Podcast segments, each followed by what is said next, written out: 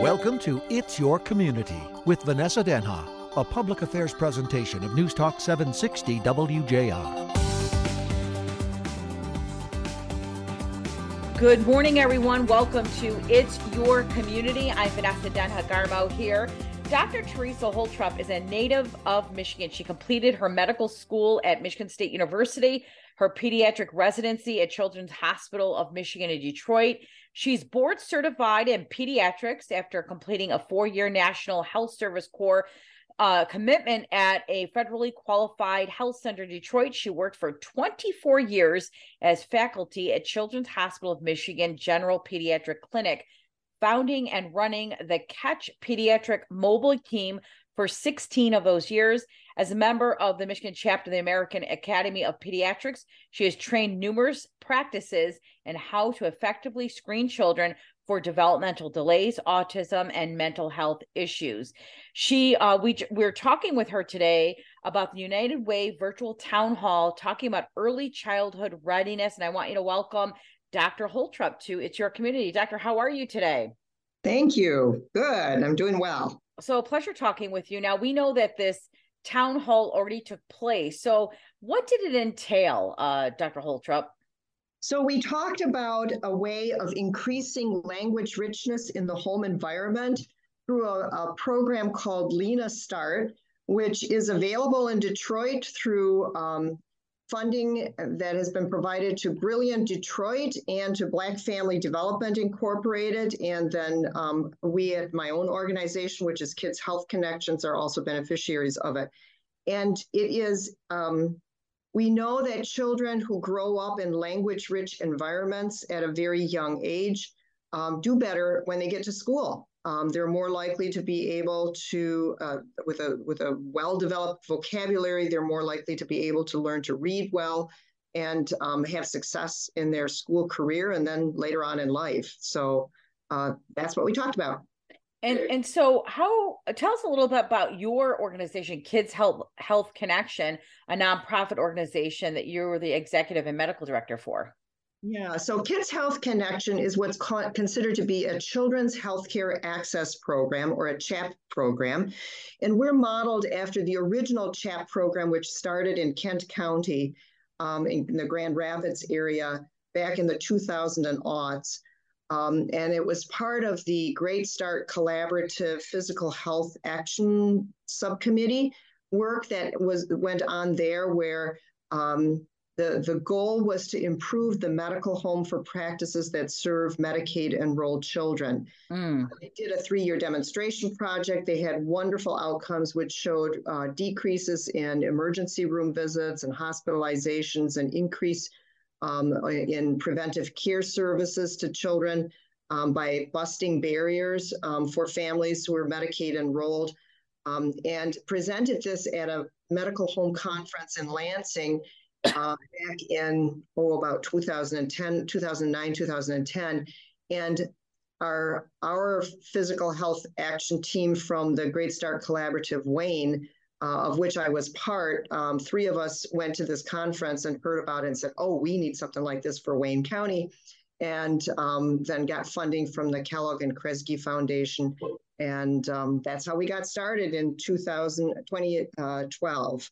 Um, we've been going strong since then. Our landscape looks a little bit different in Wayne, Wayne County than it does in um, Kent County.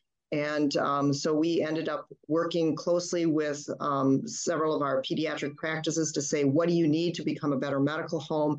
And their focus was we need assistance with obesity, we need assistance with asthma um, services, we need help getting kids in for mental health services, and we need help getting kids in for preventive care services. So our we're very programmatically oriented, and we have, um, depending on funding availability, we um, provide services in all those areas. Um, my uh, in, interest in addressing language richness came out of work that I had done previously at Children's Hospital. We were the first institution in the state to become recipients and, and, and institute Reach Out and Read, which is a program designed to improve um, or, or, support emerging literacy in um, children six months old to five years old. Um, and Lena Start is really sort of reach out and read on steroids. Um, and so, is if if we support early yeah. emerging literacy, we know that we will have healthier children. We will have kids who are less likely to drop out of school. We'll have kids who are less likely to get involved with gangs and land in our emergency room with gunshot wounds, um, less likely to end up with teen pregnancy, et cetera. And so um, it really behooves us as pediatricians to pay attention to emerging literacy. And nationally, um, we have certainly done that. We, that, paying attention to that. Yeah. Dr. Holtrop, when did the medical industry realize there was a direct correlation between improved literacy and positive health outcomes? Well, I can't tell you when in general, but I, I, I, do know that the Reach Out and Read was kind of the first foray into that. And that came about in the 19, probably the late 1980s, I believe. And it was okay. in, at Boston Children's Hospital. Um, we were um, we had the opportunity to meet with the person, Dr. Barry Zuckerman from Boston, um, who came and gave grand rounds at Children's Hospital in 1994, 90, yeah, it was 1994. And um, I had an opportunity to meet with him, and he was telling him uh, everything that I planned on doing with my pediatric mobile team. And he said, you know, we got this program and we just got funding to go national. Would you like to be one of those expansion sites? And I, of course, jumped at that. So. So, United Way for Southeast Michigan continues to connect families in our region to reliable information and helpful resources. And these is what's the word Wednesday town halls are all a part uh, part of. It's is a series they do, and they partner with experts from government education and nonprofits and others and their 30 minute interactive conversation. So at this conversation you had recently dr holtrop were parents engaged in the conversation? I mean what did it look like? What was some of the feedback you got? Uh, so you mean the partnership meeting that we had yeah with united way uh, yeah. with united way yeah. Uh-huh. um, it, it, basically was um, a, a, town hall meeting with um, me presenting about Lena Start, and um, and there there were a few questions, and then I presented information on how kids could get hooked up with Lena Start. Okay, and so in your years of practice as a pedi- uh, pediatrician, you know, did you see issues with literacy and health issues, and you know, firsthand? Yeah, I mean, it okay. affects us. Yeah, absolutely. Okay. I mean, the, the the, the thing is, it, there's it, it affects so many different areas areas of your life when you uh-huh. have difficulty reading. Um, you you get handed materials, informational stuff by you know the the your doctor's office or by your uh, by the the WIC program or whatever. And if you have trouble reading that, then it basically doesn't get to you. You you don't you can't yeah. access that information. Um, but it also affects your self-esteem. And if your self-esteem is affected, then that affects your your mental well-being. And your if your mental well-being is affected, that affects your parenting, et cetera, et cetera. Yeah, very good points. We're talking with uh, Dr. Teresa Holtrop here on It's Your Community. Recently, she was presenting at a United Way virtual town hall talking about early childhood readiness. The Lena Starts joins the United Way discussion about early childhood development and education and a direct correlation between literacy and overall health within children. And so when you talk about when you mentioned earlier, Dr. Holtrop, about as early as six months. Obviously, so the importance of reading to children and engaging them in books as early as six months, correct? Correct. Yes. Or earlier. I mean, there's no there's no hard and fast rule that you have to wait until six months before you do anything with with with emerging literacy. Um, just talking to your child and and even I, have seen videos of a, a, dad talking to his one month old baby and the baby getting all excited responding back. And it was just uh, beautiful. And it's it's a it's a wonderful demonstration of that back and forth uh-huh. the conversational turn taking. Yes it's pre-language but it's already conversational turn taking that's happening. That's what builds the brain. You know it's interesting uh, dr holtrop my daughter's 15 now my teenager but I was reading to her in the womb. You know, I love books and and I love reading and writing, and so I was reading while I was pregnant, uh, stories every night to her. So Um, That's wonderful. I, I, think it's awesome. So, what are some of the issues uh, as a as a pediatrician that you see children facing today? You have many years of experience with in with autism and in obesity and other health issues, asthma. What are some of the issues children are dealing with today that parents really need to address? Oh wow. Um, I don't even know where to start on that with that question.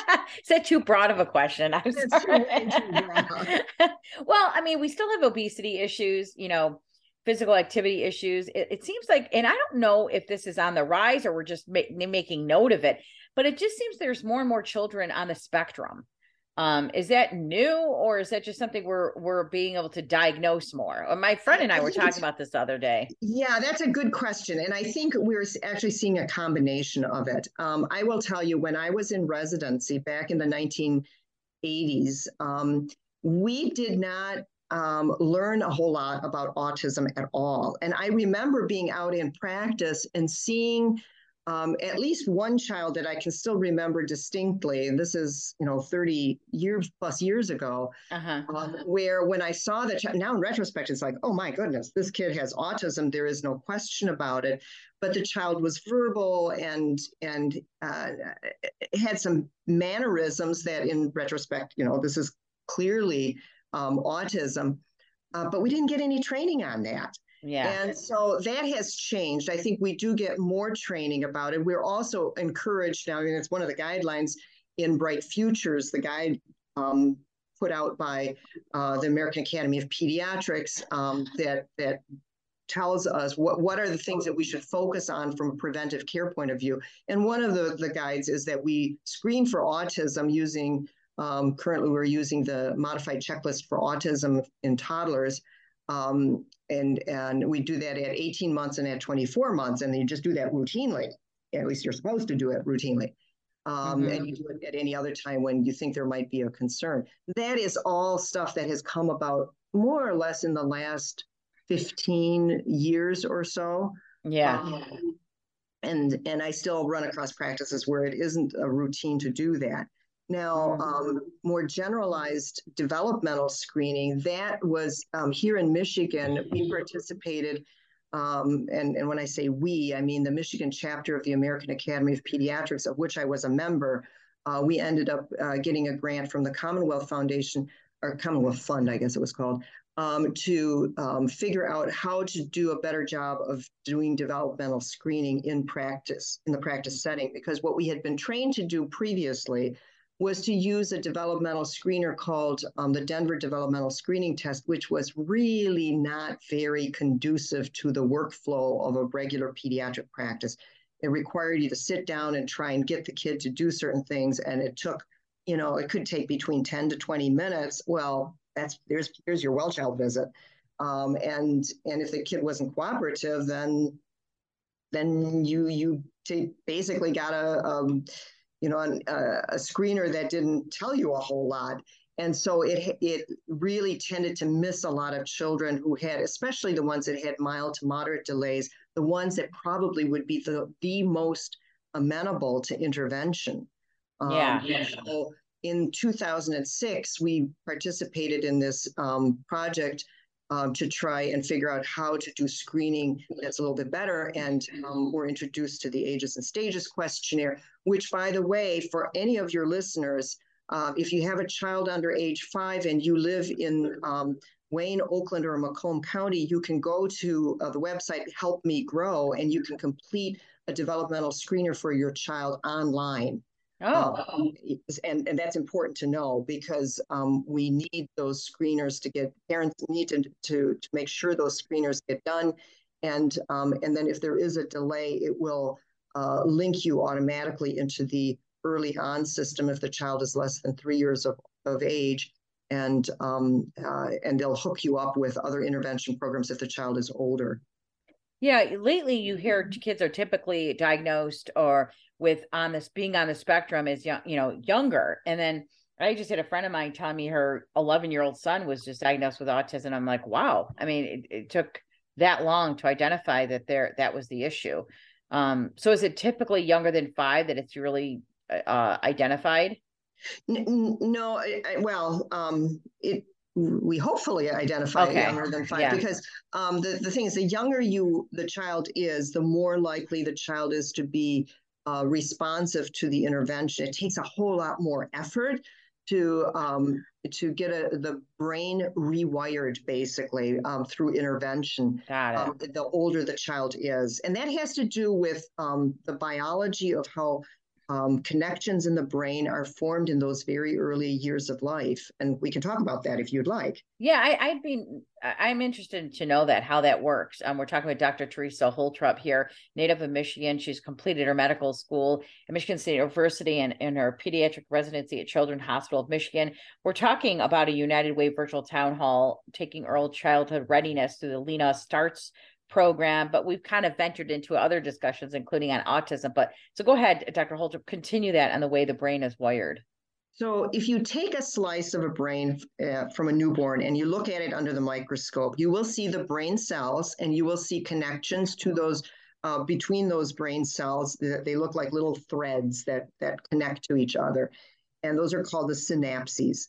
And they're they're they're there, but there aren't a ton of them there. And if you look at a 14 year old's brain, um, let's take the same slice of the brain, you'll see that the same number of brain cells will be there, but there's a much, much higher concentration of these brain synapses that are there.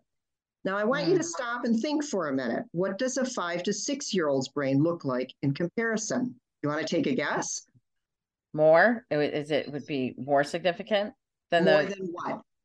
Than the like a one year old. More than a one year old. Is Okay. it more than a 14 year old or less than a 14 year old? I would think it'd be less, but then I think you're going to stump me. I am going to stop you because that's, that's yeah, no, what happens is that a five to six year old's brain has a ton more connections than a 14 year old's brain. Oh, okay. What, what happens? What happens is that through a series of um, uh, predispositions, either genetic or environmental stimuli, et cetera, that brain in the early years of life puts out connections like crazy. And Oh, this is why young children learn a foreign language without an accent and they just pick it up. You I know you would you you do Ah. not know this, but my first language was not English. It was German. And Oh. I didn't learn English until I was in kindergarten. I was born and raised in Flint, Michigan to an immigrant family. wow. Eh, so- yeah, That's awesome. I still have a memory of a time when I heard my older brothers speaking English and I could not understand them and thinking, I'm going to learn this. I'm going to learn to understand it. But I do not remember the process of learning English, which I learned when I got to kindergarten. And it wasn't that I had any formal instruction, I just Yeah. absorbed it. It had Yeah. to with these num- large numbers of connections in the brain in the early years of life. And then what happens is if you don't use it, you lose it. And so, and, and you want some pruning to happen. You want to strengthen those connections that really help you survive and be successful in life and get rid of the connections that you don't need. That's And- it. Yeah. yeah, That's so- interesting uh, because my you you made me think of my older sister. She went to kindergarten not knowing a word of English either. She knew only Aramaic. That's what my parents spoke at home. And so she did not know a word of English and and she's fluent in both today obviously. There you go. Yeah. That's, that's exactly right. It isn't as if new connections can't be made later on in life. Obviously, they can because otherwise, rehab after a stroke or an accident would you know, that damages the brain wouldn't work. But it does. It's just it takes so much more effort. And so, uh, Mhm. you know, 14 year olds, when they learn a foreign language, will typically not learn it as fast and they won't get rid of the accent, if, if at Mhm. all. That's Um, interesting. yeah. That's interesting. So many years ago, for 16 years, you were running the Catch Pediatric Mobile Team. What is exactly was that, uh, Dr. Holtrop? So that was a mobile team that was designed to try and reach families who, and remember, we started this before we had essentially universal in health insurance for children. So Mm, this was before the the uh, state child health insurance program came into being, which was in I don't remember 1996. I believe was when it passed, and it became effective in 1998. Um, so we had families where um, uh, that oftentimes didn't receive a lot of preventive care services because the families couldn't afford it. Um, if they had a job, for example, uh, I remember we had a, a, a, mom come in and she had three boys. Um, she worked for the city of Detroit as a secretary and she had insurance for herself, but she said, I cannot afford on my, I think she was making, making maybe $25,000 a year at the time. Um, this was in the 1990s. Um, I cannot afford to pay for health insurance for my for my kids because it would cost me three hundred dollars a month mm-hmm. which you know there's thirty six hundred dollars over twenty five hundred uh, a twenty five thousand dollar um, annual salary that would go just for health insurance for her kids, and she couldn't afford it, so they didn't have health insurance, and so they would come into our pediatric mobile team. Um, and we would provide them with their their preventive care services um, as necessary. That's wonderful. Uh, Dr. Teresa Holtrop is who we're talking to. She was the keynote speaker at a town hall meeting through United Way, talking about early childhood readiness and Lena Start's uh, program, which really is about readiness in terms of literacy and uh, direct correlation to your health. And so, you know, we're during the holiday season, Dr. Holtrop what a great gift to give kids too is you know books and reading and put them in stocking stuffers when when you know there's a direct correlation between literacy and how overall health with children. We should really talk about what the lena start program itself is. We haven't done that yet. Okay let's let's get into that. What yeah, exactly is that? Yeah. So lena start builds on um, uses a word pedometer. It's a little device that's no bigger than a small flip phone mobile phone um, and it is it rec- it's not like a regular tape recorder, but it, it, it, think of it as a word pedometer. Um, a child wears it in a, a little vest pocket, um, and it re- can record up to 16 hours worth of the language environment that that child is in. Wow. Um, you can't play it back, so it's not like oh somebody swore at the kid and I'm going to be able to hear that. No, I can't. Um, but okay. I, it, it, gets hooked up to a software program, and the software program does an analysis and spits out a report that tells you how many words were spoken by an adult within 10 feet of the child. Oh. How much conversational back and forth was there? Because that, as I said, was is what really builds the brain. Sure. And then how much TV and electronic sound was there? Because that's passive. That does not build the brain. And you really, you know, kids who get parked in front of the TV, it it doesn't force them to use their brain, and it's, it's not what we encourage for good brain growth. Um, and so parents come together once a week for 10 weeks, and each week they learn different ways of increasing the language richness in their home environment, some of which includes reading to your child. Um, but there are other ways also, just talking, like you're going to the grocery store, you, you, you narrate what you're doing.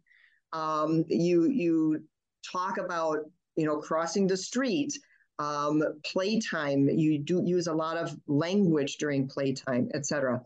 And so they, they come back every week. They learn different ways of increasing the language richness. They bring in their little device, uh, which is then downloaded. They get the report from the week before. So over the course of 10 weeks, they can see how they are increasing the language richness in their home environment. Wow, that's really incredible. So how do how do people take part participate in that? Yeah, Is unfortunately, it... we only have it available itself. If you're in Hamtramck and Highland Park, um, you're folded in. Um, you can part in it too. Um, we we if you're able to get to some of the sites um, in Detroit, um, we we uh, the uh, Brilliant Detroit is the one who's kind of heading this. Uh-huh. Brilliant Detroit, but it's Black Family Development Incorporated is the organization that actually runs the analysis on all these recordings. And and we at Kids Health Connection, some of my staff provide some of the group um, the training sessions, and we've been doing a special project down in 48217, one of our zip codes in Detroit, uh, where we're actually offering the program in person at not a Brilliant Detroit house, but at the uh, Kemeny Recreation Center. So um, we've been um, uh, working together to try and, and spread this to as many families of children less than three years of age as possible. Um, I would love it if we could offer this program in, or somebody could offer this program in the out Wayne County or Macomb and um, Oakland County areas. Um, I think that would be tremendous. Um, but it's, it's a funding issue, and it's a matter of who's going to take this on and do this work. Yeah, and funding. I mean, funding that would be great. That that's incredible. Yeah. And so, is it is the um is the recordings analyzed and then reported back to the parents? Yes. Okay. Yes. All right. That's and, and they yeah, and they get a sheet that tells them it, it shows the comparison to to the previous weeks. mm, And, it, and it's really fun to watch because um, what happens because if they if they hit a certain milestone, they get a star and they get very competitive of oh I got to get this. what do I do? yeah. Yeah. And do they see? Do they report back um any changes in their children or anything like do. that? Okay. They do, yeah. There's a developmental snapshot that is that um, they complete, and that's repeated um, uh, during the course of the um, uh, the the um, the ten weeks. Okay. And um, you know, the the I mean, parents will tell you. I we have we have one parent right now, and I've only heard this from my staff, so I it's a secondhand reporting. Sure. Uh, but it was a dad who participated. He kind of came along for the ride. I think mom was there too, and he was really skeptical about this thing initially. Uh-huh. And he is a real advocate now and says, Wow, I've just seen such a difference in how much my child is talking. And um, yeah, so so yeah, parents really I love that. That's awesome. Lena Start, a school readiness program in Metro Detroit. Lena Start is what we're talking about with Dr. Holtrop here. We have a couple minutes left with you. And I thank you for sharing this. This is pretty impressive and really incredible. And thank you for sharing the autism story as well. What else do you want to share with our listeners here on It's Your Community before we let you go? Any anything else you want to give out to them? Well, I would like, yes, I would like to let you know how to sign up for Lena Start. There Sure. are two ways. You can either go to the Brilliant Detroit website, um, and um, I think it's 313 Speaks actually, and you can sign up there. I don't know that site very well, so I, I, I hope I'm not misdirecting you. I know that on our website, which is at khcmi.org, um, that's Kids Health Connections Michigan.org. Um, if you look under what we do and you go to Lena Start, there's a sign up there that will take you to the general sign up with Brilliant Detroit. Um, and uh, we'll make sure that you get into it. Um, the, the other thing I wanted to point out was there are other programs that encourage um, talking to children. Uh, talking is um, talking is teaching um, is a program that is done. I know Macomb County has it, and, and I believe Wayne County has it also. Um, all of those basically um, encourage early language richness in the home. Um, that the, the the beauty of Lena Start is that the parents can actually see how they're improving. That, that that's, Yeah. that's its strength. I, I think that's so wonderful. That's great. It definitely gives parents encouragement to continue doing what they're doing. Thank you so much, uh, Dr. Holtrop, for joining us here in Your Community. Thank you. Again, Appreciate Lena's me. Oh, my pleasure. Wealth of information. Lena Start is what we're talking about here with Dr. Holtrop. If you have any questions or contra- uh, comments you want to share with me, you can go to Epiphany Communications and Coaching and send me an email. You can go to all my social media platforms on Instagram, LinkedIn, on Twitter, and Epiphany Communications and Coaching on Facebook, and private message me there as well. As always, we remind you, our listeners, to connect, communicate, and to collaborate with your community. We'll catch you next time here on It's Your Community. It's Your Community, a public affairs presentation of News Talk 760 WJR.